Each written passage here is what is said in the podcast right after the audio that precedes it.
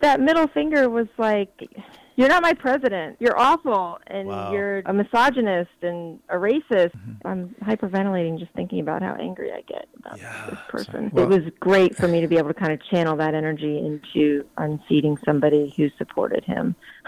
Well, a uh, biking group in DC gave me this set of bike pins that I could wear on my lapel. I just kind of pointed to my pin and said, "Well, you might recognize that photograph, and I'm the person in that photograph." And uh, I won by 54 percent. We are one of the bellwether states for 2020, and you know we flip our state blue. This is such exciting news. You know, I read every day about people getting killed and we have to like deal with the problems in road design and car design and driver behavior, tech use that are actually leading to this major upward swing in people dying. So I'm pissed. Most of this stuff that people think is wrong with transit in LA is emanating from cultural impulses. It doesn't act like a car, so therefore it doesn't work.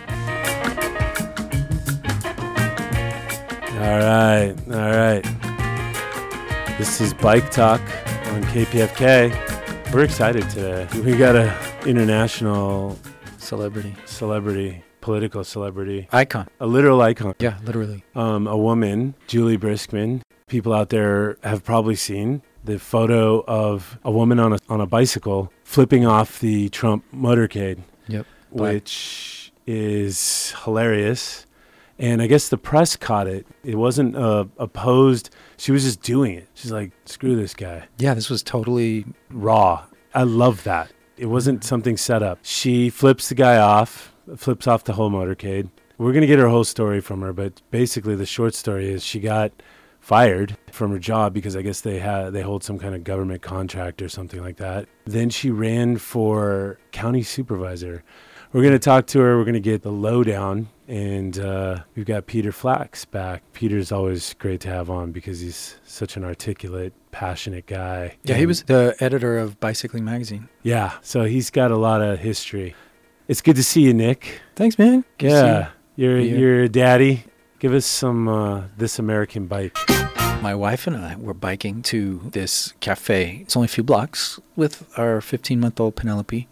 But Oh. I put her in the forward facing seat, Okay, tiny little helmet, cute. a little reflective vest. We're, we're biking along, and a little me in the front and Julie in the back, you know. Yeah, yeah. Penelope's on my bike. So this white car is right up against Julie, making her feel like, you know, she's going too slow. You You know, this ahead of you or behind you? behind. Okay. This driver had how am I driving on the back. Julie memorized the number and Oh my God. called him, told him how he was driving. Yeah. But he passed her, and then this guy in a Tesla was menacing her. You know, driving too another close. car menacing you. Yeah, and you know Okay. the thing about this street was it had that empty like yellow lane in the middle that either of The them middle could've- turn lane. Yeah. They could just merge over into the middle turn lane a little bit past you. Mhm, mhm. You're a family. right. You got a kid. Yep. It's a Sunday. Yep. A Sunday, Sunday. Saturday. I forgot. Saturday. It's a weekend. There's no rush, and they're squeezing you. Yeah. Then what happens? There was a guy in a Tesla, Tesla. so it was a really quiet car, huh? Yeah. Yeah, I've had a. Tesla, a white Tesla. In fact, I know a couple of people on Sunset Boulevard. This guy likes to buzz cyclists with his car because it's so quiet and it surprises you. You've had multiple encounters with the same character. I've had one encounter with him, but I've talked about it on social media. And people that live along Sunset, that ride Sunset, also spoke up and said, "Oh yeah, I've been buzzed by that guy. So he's doing it Yeah. to screw with cyclists." Yeah. Anyway, this guy is passing you, and what happens? He slows down in front of Julie, and now actually Julie was in front of me. He rolls down his window and he says, "Share the road." Ah, And Julie says, "Pull the f over. I'm going to slap you in the face." oh my God! What? Well, okay, and you're like the guy holding the. Child. Uh, okay. So he didn't. I guess that's all for the best. And we went and we had our breakfast, and Did he say anything? no, he kept going. Really? Yeah, That's interesting. So that could have gone a different way, of course. absolutely. I guess she has a good sense of who to say that to. I, you know, there is a lot of road rage out there Mm. between drivers. I even had a road rage incident just this week. It's not just drivers against cyclists, it's like everybody against everybody, Mhm. you know? Except maybe cyclists versus cyclists. I always smile and ring my bell.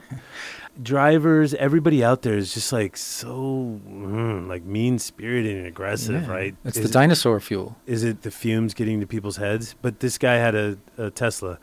It's, oh yeah, but the it's just- electricity's probably coming from dinosaur fuel. It's the road rage is coming from that as great as the car is and convenient it is, it's not always the best solution and you want to do something else and you can't because this city doesn't build anything or it hasn't for a long time.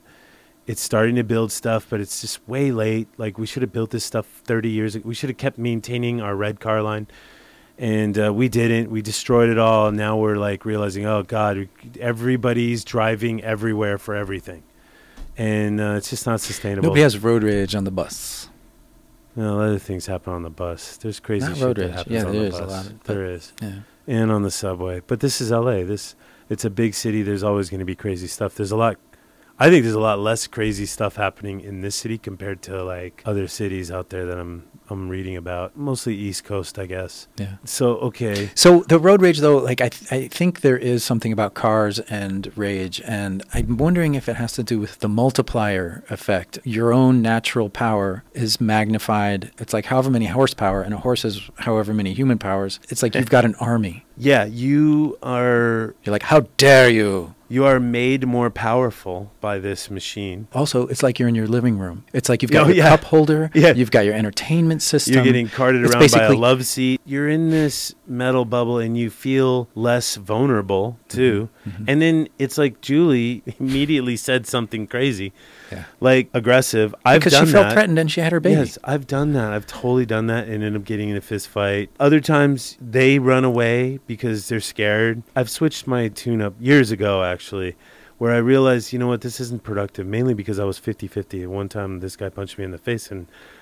I totally got surprised. I swung out and missed. It was just like embarrassing, right? You figure as a cyclist, you're going to win because you're More using your body. Yeah. Yeah. And then I don't think that's true. I think like they're relaxed. You've been using all your. Um, it depends. Like this guy, he was younger than me, and he was fit. He was a dude that could fight, Mhm. and it was just like, all right, this actually is gonna happen, and uh, yeah, but um, we'll forget about those incidents. But the the thing that I learned is like you never know, man. You never know what you read about people, you know, having a pipe in their car. You know, they're not. This is the a streets, lot of people man. uh, Nope have some what kind of weapon? if you're playing fair, you're gonna lose, Yeah. and that's what everybody's thinking. You never know what you're gonna get into, so don't do that. Well, I I agree. I have come to the conclusion that I want Well, it to be a teachable moment, while I'm still being aggressive about it. If they're gonna do something threatening to me, I'm gonna definitely talk to them and just be like, "Hey, man." Right. Instead of coming at them aggressive, though, I'll just be like, dude, you're passing me close. I'm a human being. I'm just trying to get where I'm going, man. We both ended up at this red light, and I'm talking to you right now because there's a red light here. It's not like you were going any faster than I am. Yeah. We're both going somewhere. Let's just relax, bro. Just give me some space, three feet. And hopefully, Does that work? a lot of times it has worked. You know, I've even been buzzed by a motorcycle rider once, and I caught him at. You always catch them because they're Mhm. just speeding to a red light. Mhm. I caught him. The way that I put it was I wanted to make him feel like a dummy. I'm like, hey, man, you passed me really close. And he's like, I didn't see you. And I was like, dude, well, you're going to kill yourself if you don't pay attention to what's on the road. I was there. I'm taking the lane. Give me some space. Yeah. He sort of like understood that I told him he was a dumbass for not looking in front of him. Or really, he did. He just wanted to buzz me and he was being cowardly and sort of making an excuse. Yeah. You know, it's like I'm trying to find a way to get a light bulb to turn on rather than making it aggressive. If somebody says, screw you, you know, like their takeaway is, oh, that cyclist, they're angry. I hate cyclists. Get Mhm. out of the way. Yeah. Is it possible to turn on a light bulb in their head? That's what I want. I failed at that the other week. You know, your life is being threatened. It's hard to just be calm about Well, it. Well, if you if you know what to say, you're ready to say it. I mean, what was it Mike Tyson though said? Uh, everybody has a strategy until they get punched in the nose. Yeah. That's how you gain an advantage in a street fight. You got to punch fast and immediately if you're going to do it. But, uh, you know, you don't want that versus somebody in a car because I even saw on social media a guy say this.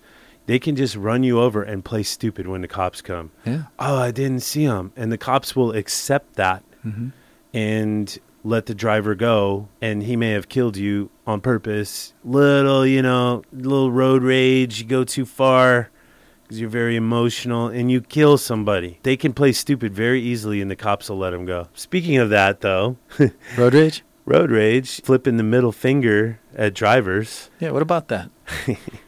You know, our next guest, I'm really excited. Me it's too. Juli Briskman. She just won an election. What we're going to do is get her on the phone. So give us a little a minute here. We're going to take a pause, get her on the phone, and we'll be right back. We're going to take a break. Right. Be right back.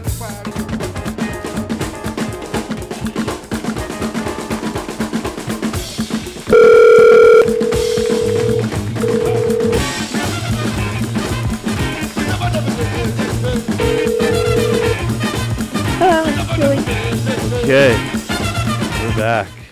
We have with us on the phone Juli Briskman. Hi, Julie, how are you? you know, thank you so much for taking this call. You're an international celebrity, right? Yeah. Like you've probably heard from media all over the world. Viral superstar. Yeah. Internet. I have. yeah. Okay. It's been a little crazy. Has Yeah. it? Okay. Take us through this a little bit. You know, for our listeners out there, Julie is the one that was photographed. I'm sure a lot of you have seen her. She was photographed giving the middle finger to the Trump motorcade. Yeah. And this was in Virginia, was it? Or nearby? Or Yep. where was that? Oh, in Virginia? It's in Virginia. It's um he has a golf course um outside of DC called Trump National. okay. uh, and it's in Loudoun County, Virginia. So we are, um, you know, like a suburb of DC. A lot of folks commute into DC from where I live. Right. Okay. Yeah, we were kind of looking at the map of your district and trying to kind of figure out what's going on over there because what happened with you next is apparently you lost your job, right, for giving Trump the middle finger.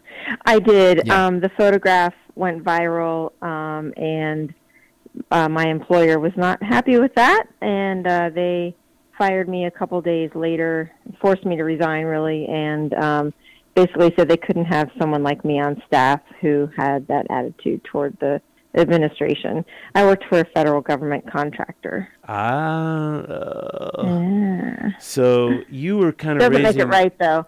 right. Well, you okay, that's another issue too, right? You you being fired for that seems like you could take that to court or something. We did. Um, I sued them for violating my First Amendment rights under Virginia public policy, Okay. um, and uh, it it got to the point where we would have had to have gone to the state supreme court, and I just didn't want that hanging over my head uh, while I ran for office.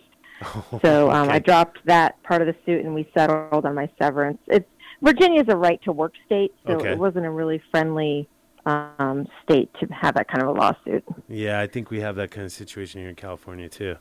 So you were giving Trump the middle finger. Um, I mean, you were riding a bicycle, you know, but you weren't necessarily given him a finger for that. Your issues that I've read, you were protesting all of the, the terrible things that he's already done, which is like DACA, the Charlottesville incident, his response to that, lack of support for Puerto Rico, and he's trying to repeal Obamacare.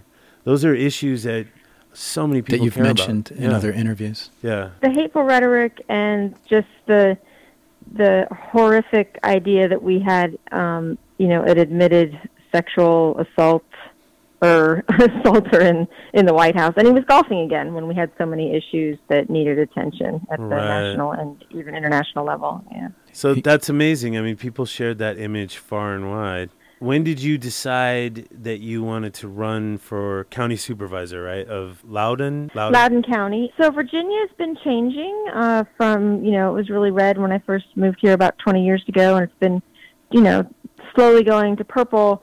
And we were on the verge of really um, turning the entire state blue. Um, Jennifer Wexton unseated a um, uh, Republican in the 2018, you know, congressional elections Okay. and um, I worked for her campaign. I, I volunteered at her campaign a lot, and it was sort of about August before that November election. So it was about August 2018.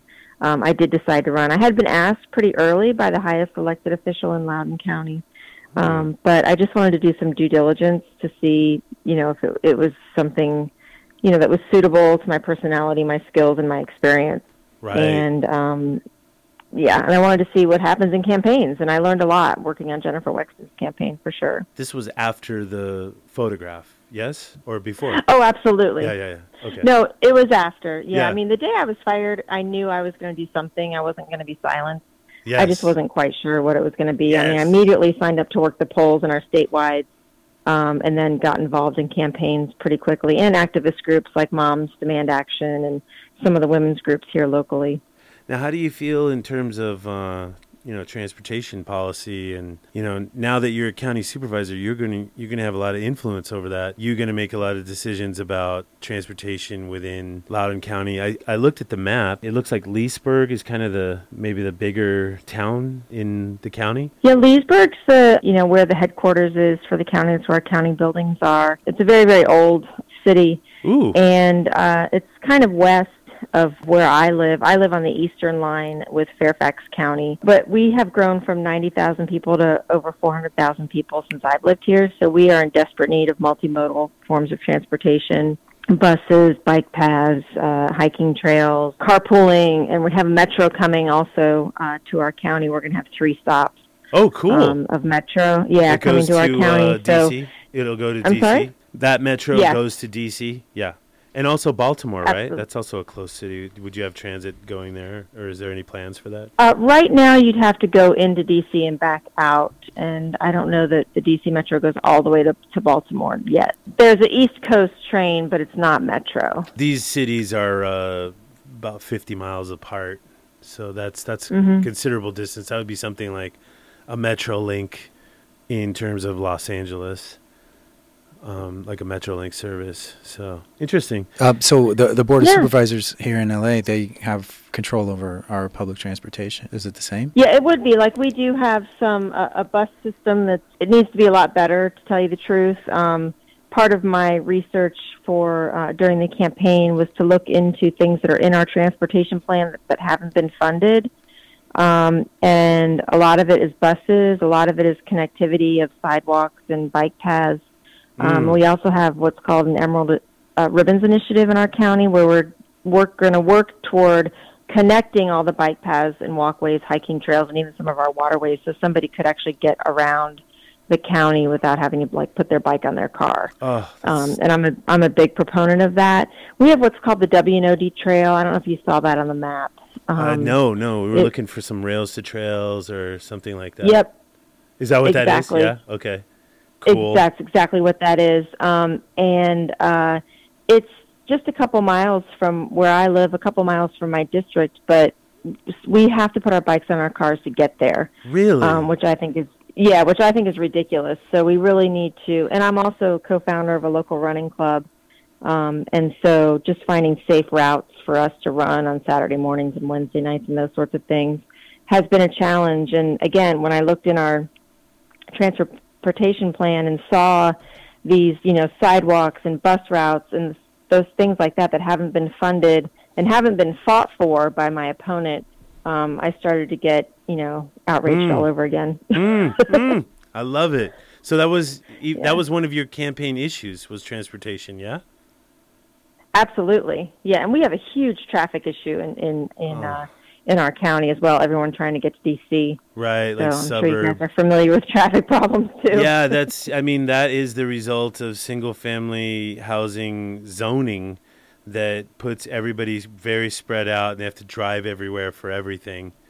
And uh, that's what causes traffic. Is like a lot. A lot of the contributor to that is, you know, single family zoning that's away from jobs and everybody has to drive, and that seems a lot. That's Loudoun County. yeah, that's. I was looking at some of the other areas, and that looked very much to be the case. That's why I kind of zoned in on uh, Leesburg. Um, so that's promising. So the the board, what's the board makeup? How, you know, what what are we looking at in terms of balance of power? Republican. So we flipped. Yeah, we flipped our board. It was um, six three um, Hmm. GOP controlled, and now it's six three Democratic controlled. wow, amazing. Six three Yeah. Democratic controlled. Yay! I wish we had a little Yeah. audience audience clapping sample. Where is this? I'm not on top of it. Um, that's amazing. Okay, so that looks promising, you know, in terms of all the issues, but especially, you know, our passion here at Bike Talk is development, bikes, you know, transportation systems, all that stuff. So, Mhm. but um, that's exciting. So, you know, that's good news. We did see that uh, Trump. I don't know if you you were aware of this, but there was a news item in Streetsblog about the Trump administration moving uh, high uh, multimodal money to Transit money it's moving transit money to highway money. to roads. Yeah, Yeah, to roads um, federally. you know, and some of that. seventy percent. I Did you- think it was something like that. Seventy percent of money for I didn't see that. You just can't keep up with all the bad. right? with I all mean, the awful. I mean, it's just so expected that he's going to do the worst in every category Yeah. when it comes to the perspective of you know humans that want to see a peaceful, wonderful world. Hey, Julie, I was going to ask you if you were to put that middle finger into words, what would the words be? oh, that's so interesting. I don't know if I can say that on the radio. We we We'll bleep I don't it. know. We'll, we'll bleep yeah, we'll bleep it, or I'll, I'll just say, look. No, I mean that middle finger was like, "You're not my president," and Wow. you're awful, and Wow. you're, you know, a misogynist and a racist. Mm-hmm. Uh, you know, I'm, I'm hyperventilating just thinking about how angry I get about Yeah, this person.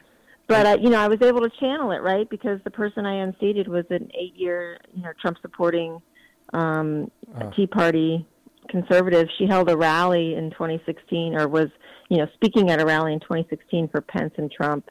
Um, she's a cli- climate denier. Uh, so, you know, that the former board didn't sign on to the Chesapeake Bay Preservation Act. Um, and we have the, you know, Potomac River that borders our county to the north. So, uh, you know, it was Well- it was great for me to be able to kind of channel that energy into unseating somebody who supported him. So, what's the term length of of your seat? How many how many years do we get to to have you before you have to start working for a reelection? Uh, luckily, four years because, um, yeah, I'm so happy it's four years because, you know, I've obviously never held elected office before, so um, I'm really glad that I have some time to put my head down and learn a lot um, before I have to turn around and run for reelection. Um, you know, folks, our state legislature, they have to run every two years. We finally did flip that this year, too. Um, and, you know, like Jennifer Wexton, my friend, has to run every two years for Congress, and I just don't know how they do it. it was so much work. Yeah, how'd you do it? I mean, was it, it? What was it? I know you talked in other interviews about what it was like to campaign, and you had a. I remember you had a bike pin. I did. Well, a uh, biking group in D.C. Uh, came to one of my fundraisers, a representative, and they gave me this set of pins, bike pins that I could wear on my lapel. Um, you know, maybe like two inches by two inches, something like that, and in all different colors. So I would match it to my outfit when I went out to knock doors. Um, and you know, I didn't lead with my with my flip and my bicycle uh, incident, but a lot of people recognized me, and then also if they started talking about um, you know, I always led with the issues in the county, but if they started talking about the administration, I just kind of pointed to my pin and said, "Well, you might recognize, you know, that that photograph, and I'm the person in that photograph, and uh, I want to be your representative." Right so it, was, on. it made for it made for a lot of laughs on the door. Uh, it made you know for a little bit of a deeper conversation as well, and um, you know, most people were very, very supportive and in agreement. Obviously, my district backed me up. I won by 54%. So, you know, they they agree with me. And Loudoun County has soundly rejected the Trump agenda as well, as did Virginia, in my opinion. Um, you know, we we are kind of the bellwether state, one of the bellwether states for 2020, and uh, we flipped our, you know, we flipped our state blue. Oh my god, good. this is such exciting news. Usually, It is. uh, just I can't, I can't anymore. I don't know. It's just always. you following crazy. you following the hearings, of course. Ugh, I, Oh yes. Hmm I haven't been following. I suck. I can't. I can't do it anymore. I just try not That's to hear okay. his name. That's all. And Well, we're not doing a very good job. I know. It's, well, so yeah. y- you know, um, next, you know, what's what's the plan for the first hundred days? and then your four-year plan. You know, give us a give us a overview, and you know, I really appreciate you taking your time for uh, Oh, yeah. talking with us. Um, you know, we we'd love to have you on for as long as you like, but we also know that you're a busy woman who um, just won an incredible election. So, hundred. Thank you. What are we thinking for a hundred days? What are we thinking for the the four year plan? Give us a, a brief overview. Yeah. Um, so we, uh, you know, we have an issue with funding our schools um, in the county, especially with with the board that you know, basically GOP didn't want to you know fund services in general, right? Um, so one of the biggest things that we want to do that uh, when we get in there is um, fund our schools so that our teachers can you know maybe get paid enough to live in the county where they work um, so the students have the resources that they need to be successful. Um, you know, our school funding, they, w the board basically only in election years in the last eight years has funded what the school board has wanted. Um, so we're looking forward to being able to do that. We just passed our comprehensive plan, which the boards haven't done in 18 years. Uh, and our comprehensive plan is an overall land use document. So the first thing we do when we go in is work on our unmet housing needs strategy. Um, so that's going to be a huge thing with all the zoning for that. Um, women's issues are huge for me. I'm a single mom, and uh, 70% of the women in my district are part of the labor force. So we're going to have a big push in Virginia to pass uh, to ratify the ERA. Um, and then Oh, our energy wow, plan that's right, in the county right. hasn't been looked at in 10 years. So that's one of my big agenda items is the energy plan. That's right. Virginia just became what is it? The 39th state required to ratify the the Equal Rights Amendment. Is that was that Virginia I- that we heard about, or was it? No, we we are on the we've been on the bubble for a while now to get a 38th state. Uh huh. Um, Yeah, yeah, yeah. and Virginia, we we've tried really hard the last year and didn't it didn't pass um, in Richmond. okay. So now that we've flipped the state legislature, we're hoping to be that magical 38th state. What happened, I think right. you may be referring to, is I think they extended the deadline, maybe the federal deadline, or they're working on that. Somebody wrote a bill to extend that, okay. So, so it's that still possible. so that once it's yeah once we get the 38th state ratification, it can go through pretty quickly. What what is the magic of 38? Um, that's a good question. Maybe it's two thirds. Um, I'd have to go back and do the research of that. But yeah, Yeah, you need 38 states to ratify any amen- amendment to the Constitution. Wow, and then it's going I to be I think in. it's actually three quarters, but maybe two thirds. Is it or three quarters? Okay. It's really hard to do. So this is monumental. oh, wow. So this is It is, great. yeah. You're part of that wave. I am. I can't be more excited about it. Oh. it's just uh, I'm excited too. I'm gonna I'm gonna add Leesburg to like my weather map app or something and just pretend like I'm there. Um, it's kind of weird, I guess. Uh, so then the, the and and you know you're singing the right song on so many issues. I just love it. I love it. So uh, from the west coast to the east coast, we're sending you all the positive energy and love. We're we really Thank you. the Los Angeles is such a crazy town for politics, but we've the bike lobby here is And biking. strong. It's strong. We've we have a seat at the table. You know, it's you know we do have a seat at the table. Begrudgingly, they dragged a chair from the next room or something and put us there. And they're like, "All right, you got a seat at the table." And we've gotten a lot of things Yeah, done I- out here. Yeah.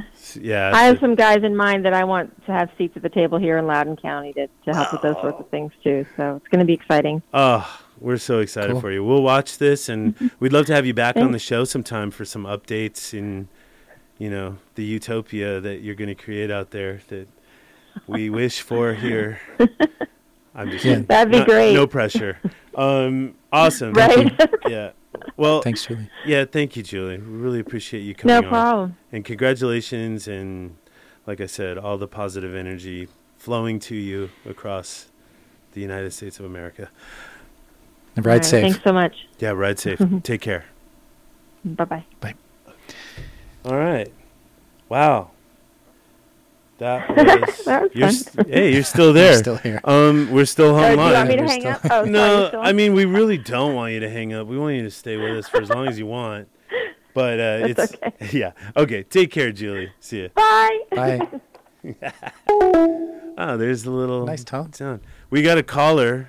Yeah, what happened? Um, the phone rang and I think it worked. So, you know, we'll tap him in in a second here. It's my my good old pal Carlos, Carlos Morales. Morales. How did you know? Uh, he asked me what the number was. He texted. Oh, really? Yeah. oh, yeah, the number 818-985-5903. That's it. You can call in as soon as uh, Carlos hangs up cuz this studio is so outdated. We don't have multiple lines here. Right? Yep. Or what? Okay. Let's get Carlos on. I'm I'm going to tap him in here hopefully. Carlos, are you there? Uh, yes, I am. Hey, guys, great Hey, job Carlos. On the show. Thanks. How's it going, man? Did you did you uh, catch the uh, interview with Juli Briskman, who's now Yes, county supervisor? It, it was amazing, pretty exciting. Uh, great job on actually getting her on the line, and hope hopefully you get her to chime in in the in the future as well. Yeah, we want to have her back because Yeah. that's 'Cause you- just 'cause- like you can get a lot done in a small town like that. You know, No. in Los Angeles, it takes forever to get a freaking pothole filled, but over there, there's what she said there was four hundred thousand people in the district. That's that's small. You can get a lot of things done. So we're excited. Yeah.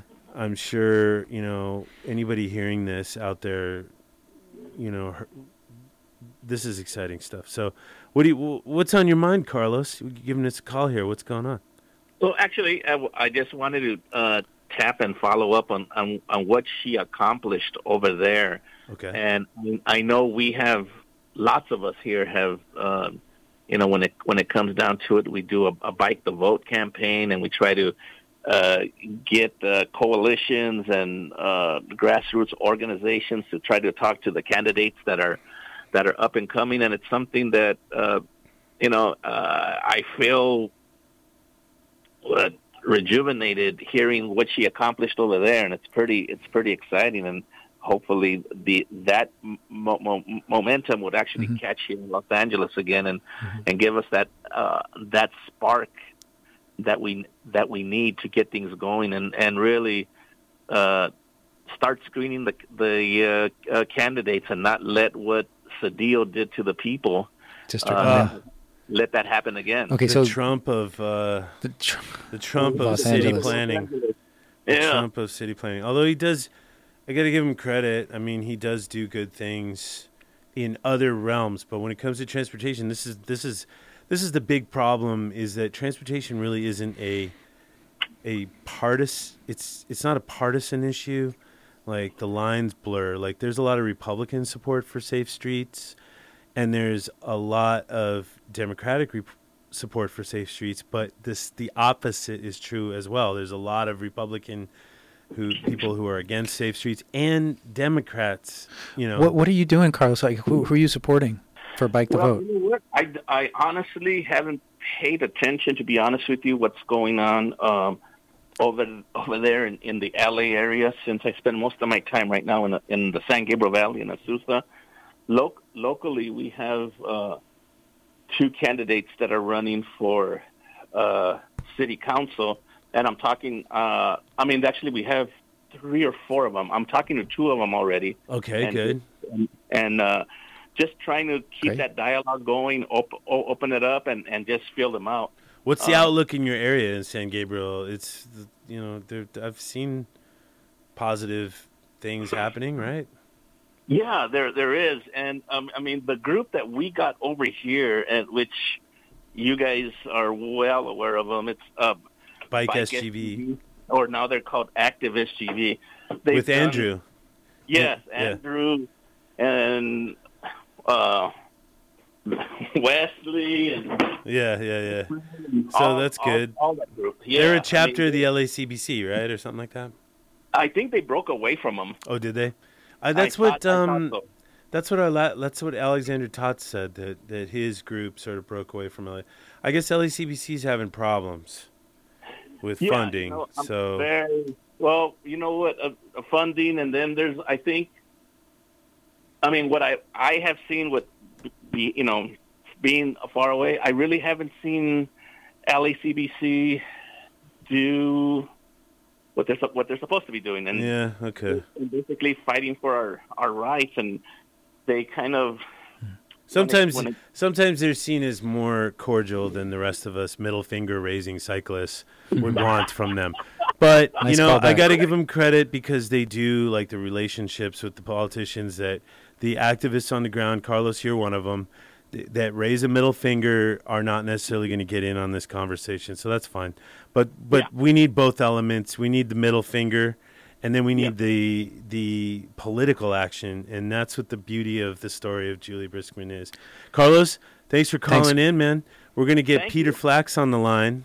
very Stan's good. Bike Shop. Give us some info. Where where can we follow? Stan's Bike Shop. We're in uh, Sousa, Now this, this is your bike shop, right? yeah, correct. I'm located 200 feet from the Metro Gold Line station. Oh, that's That makes it, I mean, convenient. that makes it the true gold line. There's gonna be a lot of customers there, right? That's a good spot Yeah, it is. Yeah.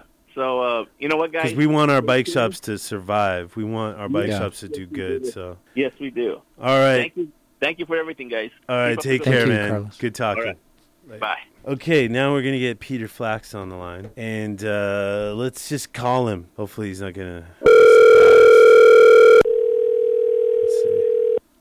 Let's see. Get him right Hello. on the air. Hey. Peter, you're on the air. You are articulate, passionate, and you're prolific.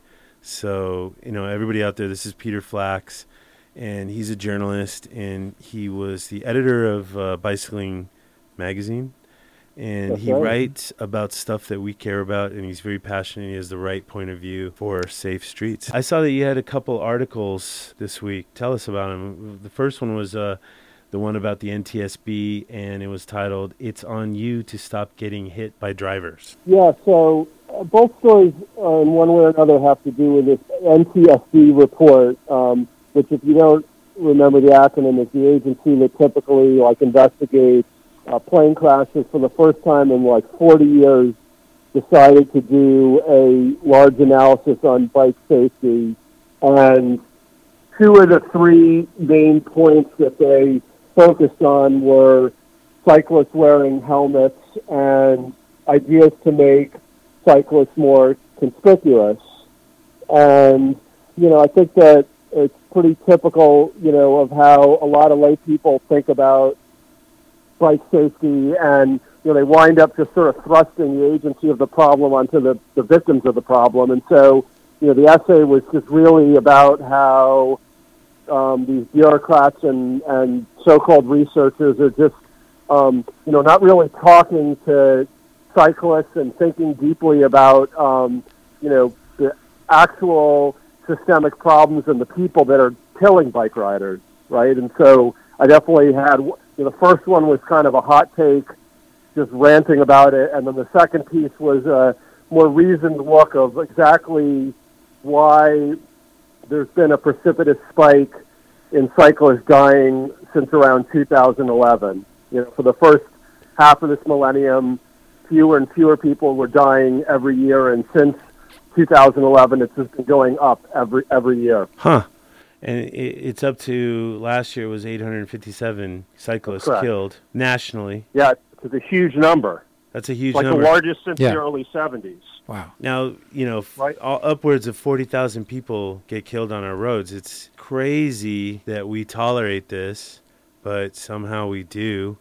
And then I think somebody would just be like, oh, you know, 40,000 people die. What's 857 people? That's literally the attitude of a lot of people about this. And it's just like, okay, but 40,000 people died. If all of those people are made safe somehow, cyclists would be safe too. We're, we can all join in on this, right? There's got to be some way to message the opposition about this, which was kind of your panel talk, right? Over at the Bike Summit. You guys were talking about yeah, communicating the, with the. the messaging is tricky though because it's like just since the NTSB released its report, you know, I've seen a lot of big city mayors and really major newspapers jumping into the issue, and th- they just sort of glance and think like, oh, this well-respected federal agency that um, you know is interested in safety. You know, the big taker. It was like, wow, we really have to get more cyclists to wear helmets, and and so it's like so much bandwidth now for years is going to have to be expended to combat that that sort of windshield bias kind of kind of reporting. And Right. Um, you know, because people like go like, oh, well, that's like the FDA saying that sugar's bad for you. It's like this big federal agency just said everyone needs to wear a bike helmet, but the the federal agency said nothing about you know the rise of distracted driving and the the explosion and how many people have you know three ton SUVs and you, you know the the amount of miles driven in the U.S.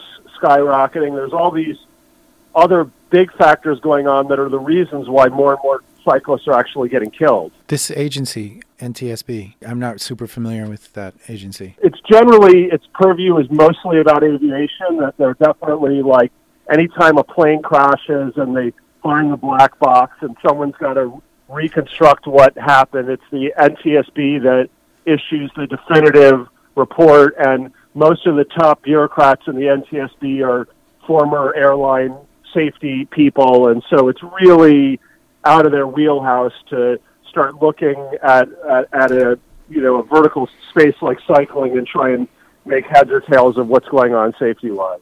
Wow, that sounds depressing. Yeah, Mayor De Blasio in New York saw it already and is making comments like, "Yeah, maybe we really should mandate helmet use," which oh, is just God. you know the worst kind of like victim blaming, right. where um, you know it's not what is needed to save lives. Right, right, right. We need to take a foam hat is not going to protect you against a car going 50 miles an hour. I mean, I guess it'll protect you a little bit. Well, your head.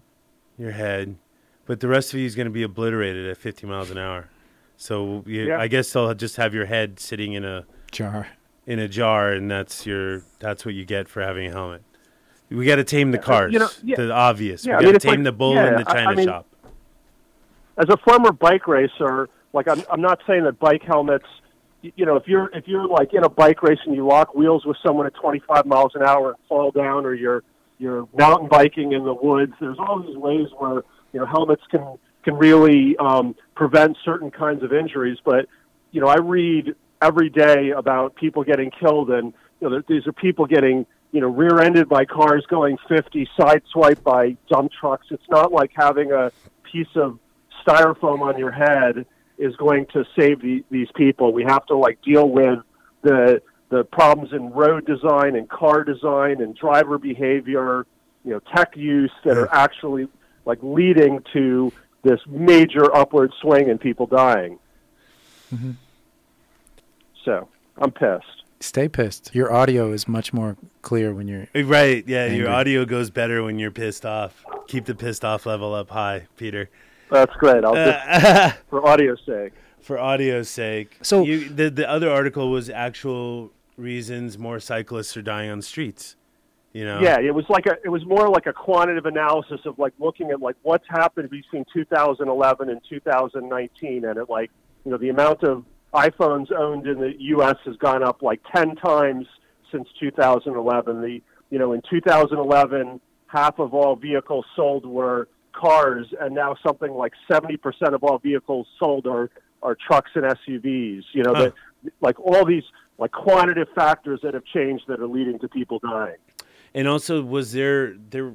It felt like there was a rise of bike usage. That there are more Yeah. cyclists on the road, and thus a higher volume of cyclists dying. Did that have any Yeah, effect? yeah. yeah. the NTSB report, you, know, you mentioned the 857 number. That's like another acronym agency. That's the um, NHTSA is the um, organization in the government that like tracks how many people get killed on the road every year, whether they're pedestrian or you know on a bike or in a car.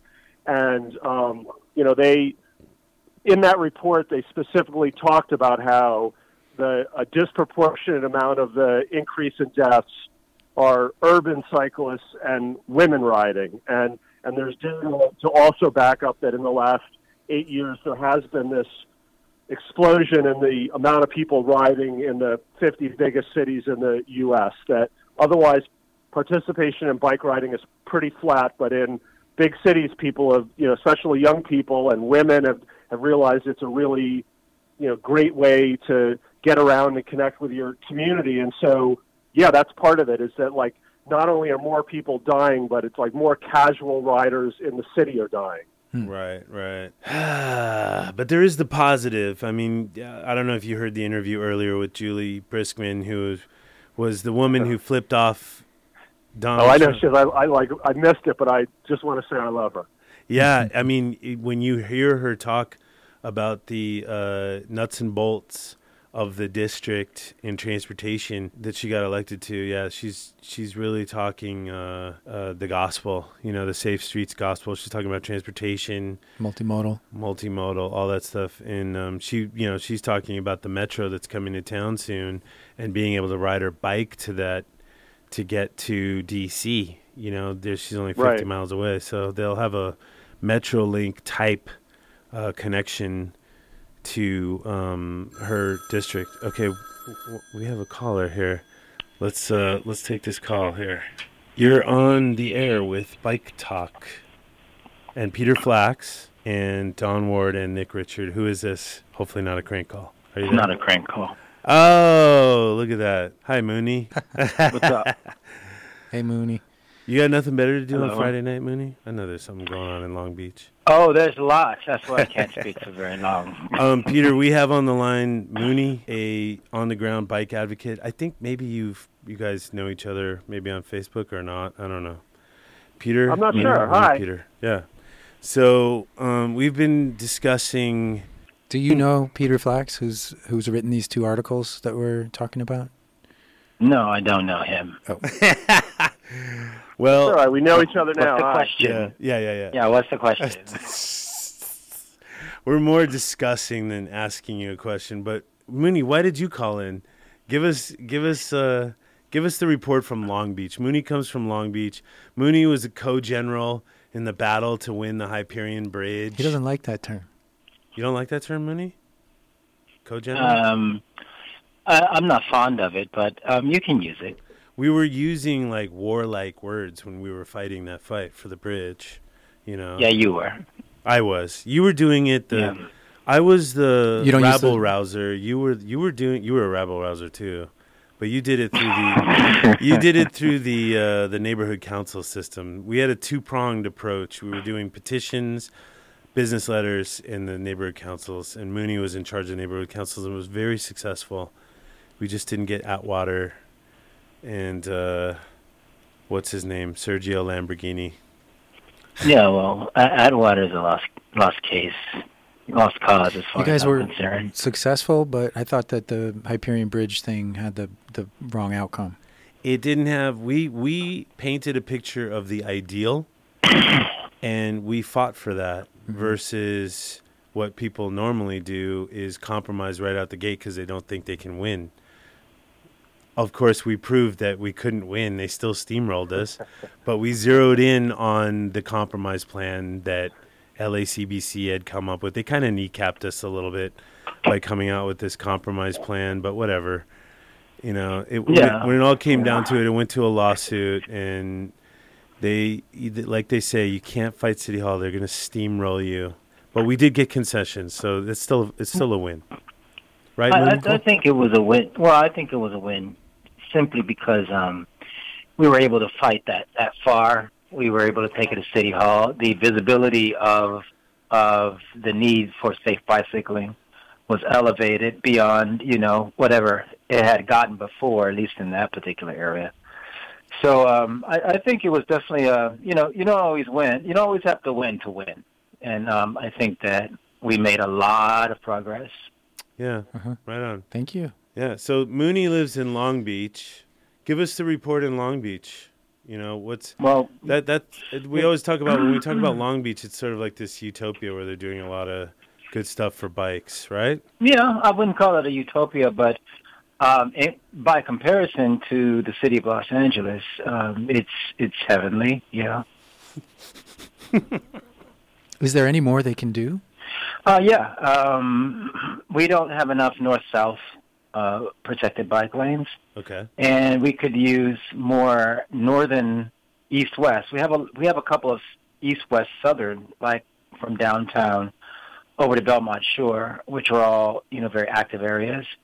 But we also need um, east-west, um, you know, viaducts for bicycles that are more north, like above Wardlow and above Pacific Coast Highway. I personally want them to put one on Pacific Coast Highway, which you know a protected bike lane. It's wide enough, and um, I think you'll. And Yeah. I mean the whole length. the Oh whole yeah, length that it, sounds great. That'd be And amazing. it would be I great mean, I'll- I'll- take it. I'll, I'll- It would, I'll say that this one of the scariest rides I've ever done in L.A. Um, Is over the I ridden a lot yeah. down near the the water in in Long Beach and found like all the stuff there. The infrastructure is great, but I did a a story on Ghost Bikes where I rode from a metro station to uh, Danny Gamboa's house that was like a mile and a half of just like being on a freeway where there was no infrastructure at all to get from a metro station to a like neighborhood that was like a mile away. It was all just like truck routes and highways.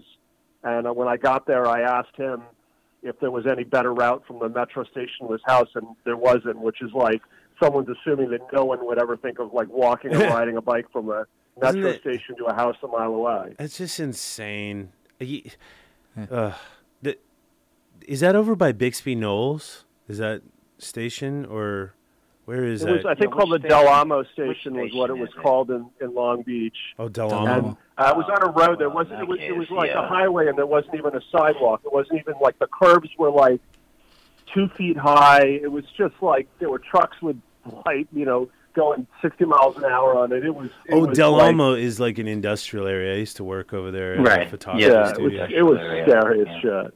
Yeah, they're not expecting you to take your bike to work there, I guess. but it's like it's like it's so for welders. Yeah, I mean, if so I was a, sidewalks. I uh, well, for me, I I take the um. There's the the Compton Creek bike lane, and then there's the L.A. River bike lane. You can kind of try to get around that. You know those very scary streets by taking the the L.A. River bike lane if you're familiar where it is and north if you know it's south, there. but not east west. East Well, west. yeah, and that that goes back to me saying we need more east-west uh, bike lanes Uh huh. going Okay. across the city. Do you but get the the feeling? part, Mm, go ahead.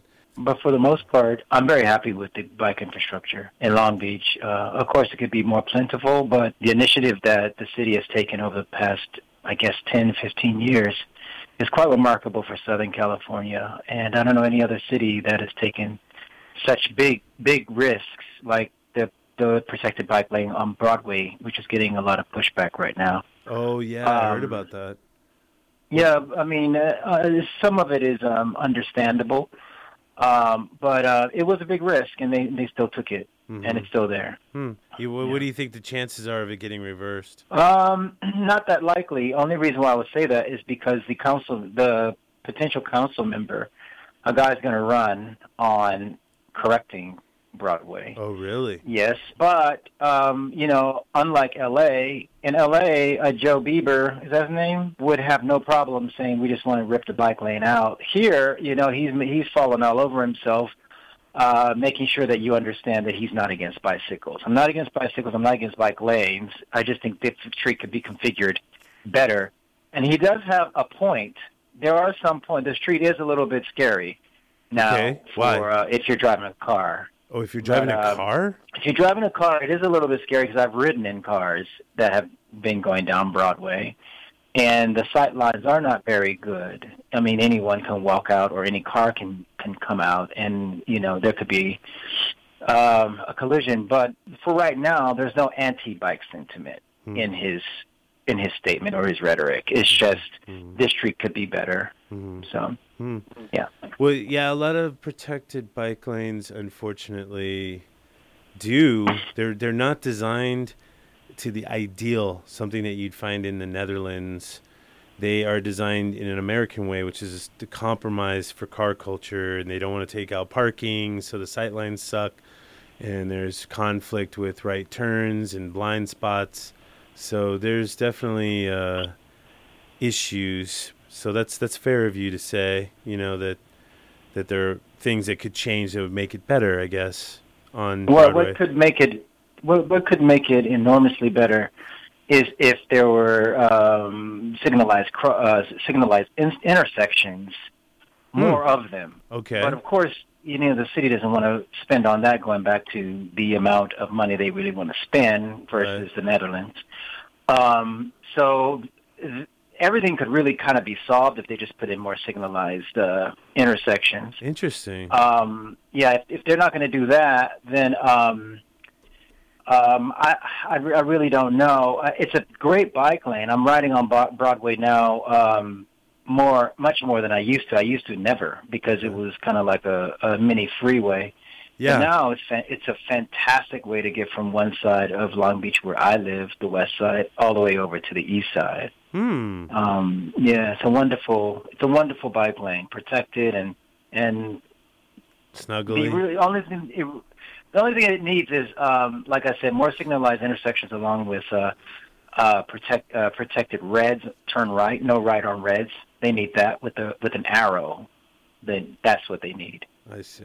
Okay. Yeah, Now- this this cyc- this bicycle and car conflict. Now, Peter, you're over in Culver City, right? Are you or near Culver City? I live in uh, the the mean streets of Manhattan Beach and work in Santa Monica now. ah, okay. okay. can't Uh, more so- like west side than this. Now, how's Manhattan Beach? Nice. Santa Must be nice. Monica is How's that is probably on par with uh, Long Beach in terms of all the uh, infrastructure that they're doing. it's incredible. They actually just released a report this week. The city did with an analysis of uh, the last 12 months of bike share and electric scooter use, and in just the confines of of Santa Monica, it was something like 2.8 million miles of micromobility replacing, I think, something like 1.5 million car trips Wow. and so it's like they're they're really um, creating a great environment that like that uh, you know I used to work mid city and by comparison it's like paradise in Santa Monica where there's um, really good infrastructure latticed all over the all over the community. Santa- It's Santa really Monica- nice place to ride. Santa Monica versus Long Beach. Which is Well, which I think better? that like again, like I've ridden along, um, you, you know, the I guess the, like the coastal parts of Long Beach, and the infrastructure is um, really fantastic, and it's a little bit denser than than Santa Monica, so it feels um, you know more exceptional in the way that like a, a, a dense city area has, has has done that. But like I said, I think that there are are parts of Long Beach that have fallen through the cracks, and I think that all along like coastal Orange County and southern LA that you find that the um, you know more affluent coastal areas have uh, made really good strides um, to have infrastructure, and the further inland you go, the worse it gets. Like if you go to like Anaheim um, and those areas, it's like a disaster. It's still like the 1960s with just you know a, a never-ending you know grid of, of four-lane arterials where everyone's driving 50. Mm-hmm. Those are the Yeah, newer. I, I would have to say that that um, Santa Monica, um, that the more affluent areas seem to have a little bit better uh, or a lot bit better bike infrastructure. But I don't think there's a real fair comparison between Long Beach and Santa Monica. Um, you know, Long Beach is a real city, um, you know, 50 square miles, uh, and Santa Monica is like a little boutique. You know, something. It's like like comparing a closet to a living room. So, Yeah, I, I, um, totally, I, agree, I agree with that. An though. Expensive is. It's like a closet. little enclave by comparison. Now the other the thing about Long Beach is it's completely walk-in isolated from anything by What are you talking about? no, you know, you you know, I'm to gonna, get down to Long ah, Beach on the seven What are you ten. talking Oh my we are god! part- what are you talking about? The seven ten. This is a bike show, I know. and we we push bicycle and we push. push Okay, to get to Long Beach, you know what? I I ride to Long Beach. I love that ride.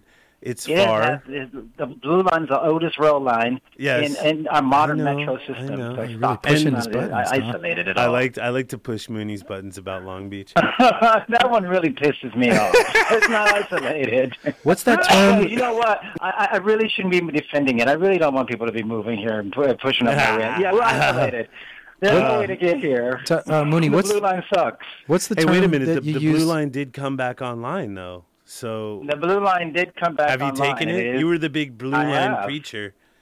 You you I- you actually do the Hollywood thing. You go on uh, auditions and you work on shoots way on the other side of you know Los Angeles County, basically from Long Beach, because it's so far. Yeah, I do. And I you do. were doing I- it by I- Blue Line. I'm all That- over. Yeah, and that, I'm, I'm all over LA County. and and and the argument always online is like, you know, well, I can't. I can't take public transportation because I have to go to this and that all over Los Angeles County, and you were doing it, and uh, no, so I wasn't. I was. I wasn't doing it. I am doing it. You are doing I'm it. Still doing it. You said that I'm you were driving a it. little I just did it yesterday. I just did it yesterday. I, I, I took the transit into. I mean, this is so ridiculous. You told me I that you were like- driving a little bit. That's why I said that. No, no, no. Okay. Um, it, it, this, is, this is so ridiculous. I have to fess up that I actually, you know, took a train um, to, you know, a historic Filipino town. Well, no, you were I mean, this- inspirational this, for that. This is not hard. This is not hard, huh? You were inspirational for that. I mean, you know, I, you inspired me to take the train even more, even though I live way out in the valley. You know. Yeah, talk about the blue yeah, line. yeah, yeah. Talk Yeah. about the did- trip. okay, so you did the new blue line. They they took it offline for nine months. And- or- and, mm, What are you talking about? Nine months? No, no, no, no. That it wasn't a human human pregnancy. This was elephant or a sperm whale. It was eleven, basically eleven months a sperm of whale. being down. you had a lot of I time mean, to think about that analogy. January to basically November second. Oh wow! So they went I mean, over. What is that? What is that? That's like basically just say a year. Okay, so they were they were. This is how crazy. This is how disrespectful Los Angeles is. Yeah, to our transit is Metro, they yeah. they would take a whole entire line offline for uh, they said nine months, but it turned into eleven months, and they replace it with bus trips, and it's just like so disrespectful that they can't It's get so their act together to make Yeah. these repairs. New York goes, you know, 100% at all times. They're fixing shit in New York. Why can't we do this and and s- build and Well, build? I, I, I, I don't know. don't know. Look, I lived in New York. I don't know if New York is the best comparison. I mean, you- along with that, you're still like like riding along, you know, with, with a rat sitting next to you in, in a seat. So uh, the blue line isn't that bad yet. Uh, Well, I'm saying in terms of, no- of no rats. I'm saying in terms of maintenance of infrastructure. Well, New York, yeah, New York has shut down some major. Uh, sub- when they do it, lines. it's a big deal. Yeah, and they yeah, do they it did. quick. They- They, don't do it like for a long well, time. Well, no, that's not true. That's not true. The L is down, but but but that, that's neither here nor there. I don't want to get into trying to compare LA's modern metro system to a legacy system. Okay, yeah, let's not Um, go there. But okay, so they took know, it out where, for where, 11 where they've months. already done the work to get people dependent on transit. How is it So- now? Have you gone on it now? What's the improvement? The um, none. What? It's None. nothing that Uh, you it's noticed. not- they it's not- probably had to do something with the I rails mean, are you talking something. about operational? Yeah. Operational? Um, like what's none. what's new? They were selling all the signs. There's got to be new graphics, right? Uh, We got we got new signs. Okay, so they Um, dressed it up a little bit. What did they actually do? Peter, do you know? I don't know. I was What do you just- mean? I was getting like I- flashbacks. I did, I did an interview in North Hollywood, and I decided to transit it up there, and so I took the green line to the blue line to a bus back. Like, it, I like I seriously. In the end, I could have like unicycled to North Hollywood faster than this trip took, and it was the kind of experience that if like a person who wasn't committed to to transit and bikes, they, they would like never ride transit again. It was just like Wow. was on a bus with like six thousand people on it, and it, it just like at every turn it was a disaster. And and I you know I cringe when I'm reading about things going on at LAX now with how they're trying to reconfigure things in this really I think well intentioned way and you know, it, it's sometimes like the transit situation here. Just there's so many missteps that as someone who wants it to succeed, it's just painful to experience or watch. Why? Why is this? Why is it having so many pr- missteps? Uh, that's like Um, I, I oh, would yeah, presume that it's I like mean- a leadership issue that they they um, you know they they on some profound level don't know exactly what they're doing.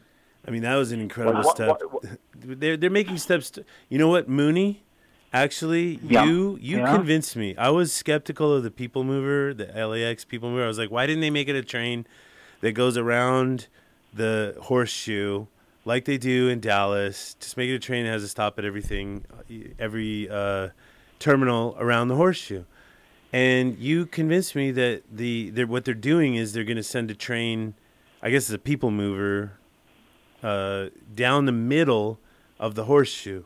So when you first enter the horseshoe, what's great about that design is that you can now access two terminals, two major sides of the airport, you know, right away versus going around the horseshoe in a train where you have to wait. People that go to, you know, uh, something on the far side of the horseshoe would have to wait every stop to get over there. So that's that's a good design. I think I actually am I'm very hopeful of the people mover, and it looks like what they did with the Uber and Lyft, uh, sending them to the parking lot is like step one, and then they're gonna get to a step Right. two. It was like step one to get rid of the departure pickups. I guess is what what they did. They for, brought it for to the Uber and Lyft. for Uber and Lyft. Well, I mean, both taxis and rideshare, which is are two different levels, are out now, and so that's like I've been to the airport a couple times since then, and the volume is noticeably lower, and so it it totally ma- like and when they get the people mover in the new rental car facility, all those dreaded like Avis and Hertz buses, which clog it up down down below, will be gone. Like I I do believe that like in four or five years or whenever they run over on their deadlines and it's done, it, it will be transformational. Okay, yeah, that's probably. But. I think it's going to be Uh, like a lot of migraines till then. Mooney. Yeah, well, I, I don't understand why. Um, I mean, I, I, I guess you know maybe it's my nature, but I'm completely on the opposite of opinion. I think that they should have uh, continued the ride share and the buses going into the airport, and all the private cars should have gone to some type of remote location. Hmm, the opposite. I don't understand why there's private cars in there. Still, I, I, just think you have it. a I think you have a good point because uh, like if they made it if they gave you a, a bus only lane in there uh, put in a bus only lane all the way around the horseshoe and then have it be paid only Lyft, Uber, limousines on other lanes. That's flyaway, all, all of that stuff, hotel shuttles, but had people in the private cars go to a remote section and then have people sh- get shuttled in if they're going to. And that way, you're encouraging people to take the. I don't get this. Yes, that's, that's a great idea. Other thing, I don't understand why you're still encouraging people to drive to the airport. It's Because- just- it, it, it, it's such a culture. Most of this stuff that is uh, people think is wrong with transit in LA is is is is is emanating from a cultural impulses. They, they, this is what they believe. There's nothing really wrong with it. It's just that it doesn't act like a car, so therefore it doesn't work. But when you go to legacy uh, systems and, and cities with legacy systems, look, I lived in New York. There's all kinds of things I had to put up with. I had to stand on on a platform in the middle of January with 25 degrees, you know, with snow, with you know, Right. and, and I don't get it. You, you know, I can't stand at a bus stop because I'm cold or the sun is beating on me. Well, that's just that's the price of riding transit. Well, I think also what I Bring thought when I when, when I what I what I thought when I first heard that they banned Uber and Lyft uh, departures because they're still doing arrivals. I I thought that people would figure out how to beat that system. Like I could see myself ordering a you know going up to the arrivals level and ordering an Uber with an extra stop at LAX and they can come pick me up you know, or something to defeat that, or having, or just people gradually learning that they need to go there by private car and get a ride with somebody versus doing, uh, you know, the the parking lot and so forth. So, I think your idea actually makes more sense, where it's all only commercial vehicles can access the horseshoe, and everybody in private has to go to the parking lot. And I that- mean, am I the first person to think of this? I, mean, this, come this is on, the first somebody else I've heard of it. this. Peter, Peter, have you heard of this before? Yeah, I've, I mean, I, I to me, it's like I, I, I don't. I mean, I'm also in favor of getting the pri- private cars out of there, but to me, it's like six of one, half a dozen of another. Like the data on the amount of rideshare personal vehicles that come into LAX is like a staggering number per day, and it's kind of the same problem as the personal vehicles. And I've like flown, um, you know, where you see like groups of people that were like, say, with the same Hollywood company or the same consulting company. You'll see like 10 guys get off a flight at LAX, and they'll all walk out to the car, and all ten of them will pull out their phones, and each one of them will order their own Uber to go home from the airport. And there's like all these like systemic problems that you know need need solving, and so it's like anything to pull any like I I, I think that having you know the vans and the shuttles and the buses makes a lot more sense, but like all the personal vehicles where there's like one or two people in them is just like at this point LA is the most crowded airport in the US in terms of the number of people that like actually go in and out of the airport. Like Atlanta and O'Hare still have more air traffic, but most of those people are just like connecting and never departing out out to Right, the car right, right. area. But LAX is the busiest airport in the country, and they just need all those personal cars out of there. Huh. Like I, I just think. So has anybody? but it's is like- this this was never on the table? This is the first time this has been thought of. Was this ever on the table that people could take a vote on it, or I'm not aware of there being a vote on it. It's like um, the management of the airport authority is like kind of part private, part public, and I don't, I don't Okay, so think there was like a lot of public conversation about how it was going to work. And I think that they're thinking that moving rideshare and taxis out of there is like a good first step, a kind of experiment to see how it goes. And it is like, I think something like 40% of the volume to the airport is, is with this rideshare and taxi. So it's a lot of volume being taken out that normally when you think about traffic jams anywhere, that if you can make like 20 or 30% of the vehicles go away, like traffic goes away. But you know Doesn't what? take that much. When I saw the photo, a friend of mine shared the photo. He was I don't even think he was a transportation anybody. He was just like showed a photo of these huge lines in a parking lot that they had gotten onto apparently some kind of uh, shuttle to get to this parking lot to get on an Uber. And so they get to pack their bags onto a shuttle, then they get dropped off, then they're in another line. They're in a line at the horseshoe, then they're in a line at the parking lot. You're teaching people to get a private trip into or uh, or out of the airport, into and out of the airport, yeah. because you're reducing the volumes, and people go, "Well, look, there's not a lot of car traffic. It actually makes more sense to just yeah, drive no, it's here." totally the hack that, that affluent people are just going to like figure out a way for like a friend or a family member or somebody to drive them so they I- can I- get around that. And at least in the short term, it's a good fix. And due to the magic of induced demand, it may just lead to there being, you know, more tr- more traffic as as like thousands of people try that same hack. Right. I think that's exactly what's going to happen. But uh, Mooney, your idea is great. Um, it's awesome that you called in, and now this idea is out there. This seems like Well, well, but it's too late, isn't it? uh, mean, no, I we've don't think it's too late. I think you can always advocate for a change. I think you can, you Yeah, I totally know. do. I, I, I think we've already kind of like moved the rideshare and all that stuff over into a remote lot, and um, I think you, I think now you you, it didn't it didn't, uh, from what I'm reading, it didn't um, uh, get off to a good foot, right, to a good start, and um, I think now if you say, hey, uh, we want private cars now to actually do the same model or go through the same I, I think you'll have a, a revolt because you already showed that that doing that is just going to be uh, a disaster.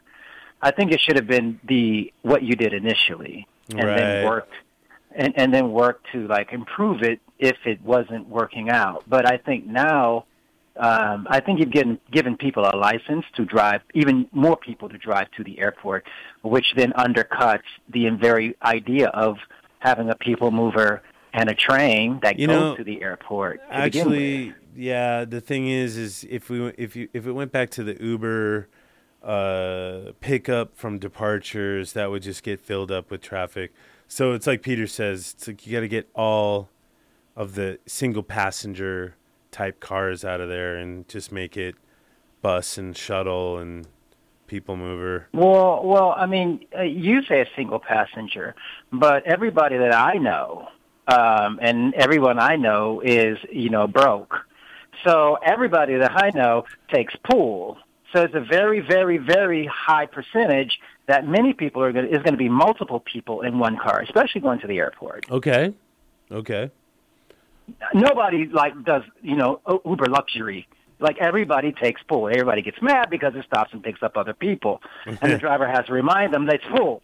But everybody takes it because you see that that price, that significant pi- price drop. Okay. So the, I, I think it's highly likely that you're going to have multiple people going to the airport in one car. So that's why you know we do what you want, but I, I just don't understand why there's still private cars going into the airport. Okay, that that's great point, Mooney. Thanks for calling in, and uh, You are welcome. Yeah, sharing that. We we have Thanks. Mooney on from time to time, and he's been in this. You've been in the studio actually. You volunteered, so Yeah, thanks. Thank you, Well, Mooney. nice talking to everyone, and I hope Good you, everyone you. has So, a great I'll evening. that uh, image of a sperm whale's gestation in my head for some time now. Thank you. Mooney will do that to you. All right, all right. Take care, Mooney. That's a real Long Beach image. That was that was uh, my good friend Matthew Mooney. So I so want to Peter to. Flax, we want to thank Peter Flax for uh, being with us He wrote two great articles. on. Uh, I think he's still with us. Yeah, Peter. Yeah, I'm I here. know he's still there. I don't think I've ever met you in person, but uh, No. it's always great to read your writing, and um, thanks for being a voice, a reasonable voice, and a passionate voice for, on the west side. well, really Los Angeles and beyond. So, thank you, Peter. Yeah, well, I appreciate your advocacy also, guys. So uh, let's talk soon. Take care. Okay, cheers, guys. Bye. Can I let you know, give you a heads up about something that? Yeah, uh, give us a heads up, a quick news, and then we're gonna get out of here. Safe Streets for All and Alexander Todd's Hollywood Bicycle Ambassador brought to my attention. Okay. That uh, so there's this street, Yucca Street. It's LA's first official bicycle-friendly street, Yeah.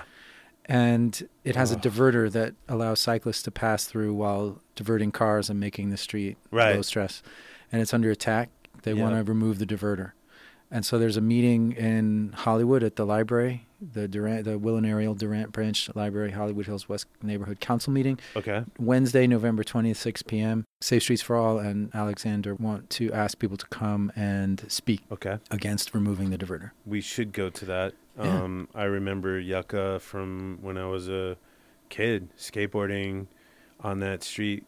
Um, I remember that even back then, cars were. It was. There's a lot of encouragement for speed on that street. I don't know why, because it is kind of dense and windy um, from Cahuenga, but it's a shortcut. Uh, when they put in that median years later, like maybe only five years ago, they made that street safe again and not a cut through. And there's like Mhm. apartment buildings, there's clubs, there's liquor stores, there's all kinds of stuff on that street that really should be protected from speeding, cut through traffic. So, okay, good. Got to go to that 6 meeting. p.m. It's 6 Wednesday. p.m. Wednesday, Hollywood Library. Hollywood Library, Uh, it's the uh, November 20th, yeah Hollywood the- Library. The, it's the um, Hollywood Hills West Neighborhood Council meeting. okay. 6 p.m. We got to go. Let's go. All right. Sounds good. Uh, what else? Anything else? That was it. That's it. Okay. So that was our show. Nick, thanks for sharing your story. That's just incredible to me that people would. I mean, you're a family on a bike. Anyways, we want to Yeah. we want to keep it on the on the up and up as we leave here. We want to keep a. Let's see what what's going on this weekend, real quick. Renegade Riders, which is led by Leah Elizabeth, who was Jenny Girl, and is a wizard with her sound bike and equipment, and it has a full DJ setup on her bike.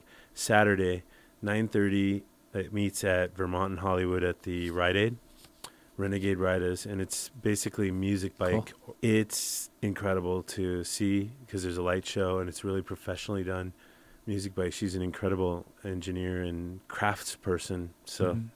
yeah, She, was- she was with another ride. she used to lead um, the West Side Mosey a long time ago, participant in Crank Mob. There's a lot of party rides out there, but this one is bringing back riders on the east side. So, Right on. uh, yeah. So, anyways, this was Bike Talk. That was great. Guests Good were show. awesome. Juli Episode. Briskman, you know, Carlos, Mooney, Mhm, mhm. Peter Flax. We leave you with the consummate Bike Talk middle finger. It's all about middle fingers. I'm on my way. The transportation shows I care. Every turn of the pedal cleans the air. Greener than green, I'm saving the planet. Just like my friends Daryl, Sean, Toby, and Janet. No greenhouse gas, a tiny carbon footprint Up your ass. I'm on a motherfucking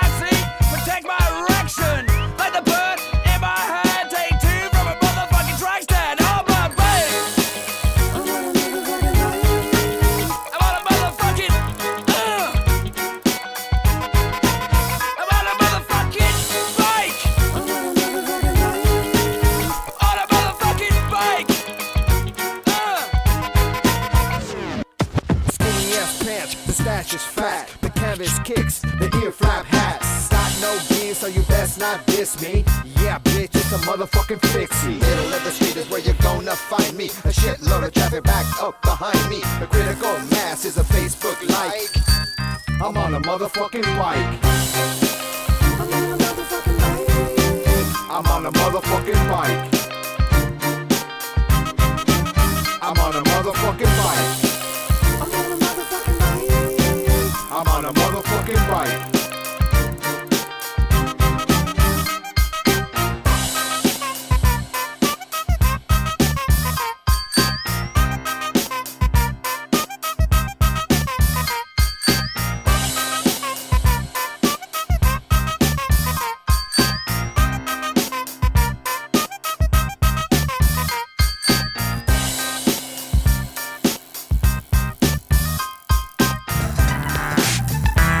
Thanks for listening to this episode of Bike Talk.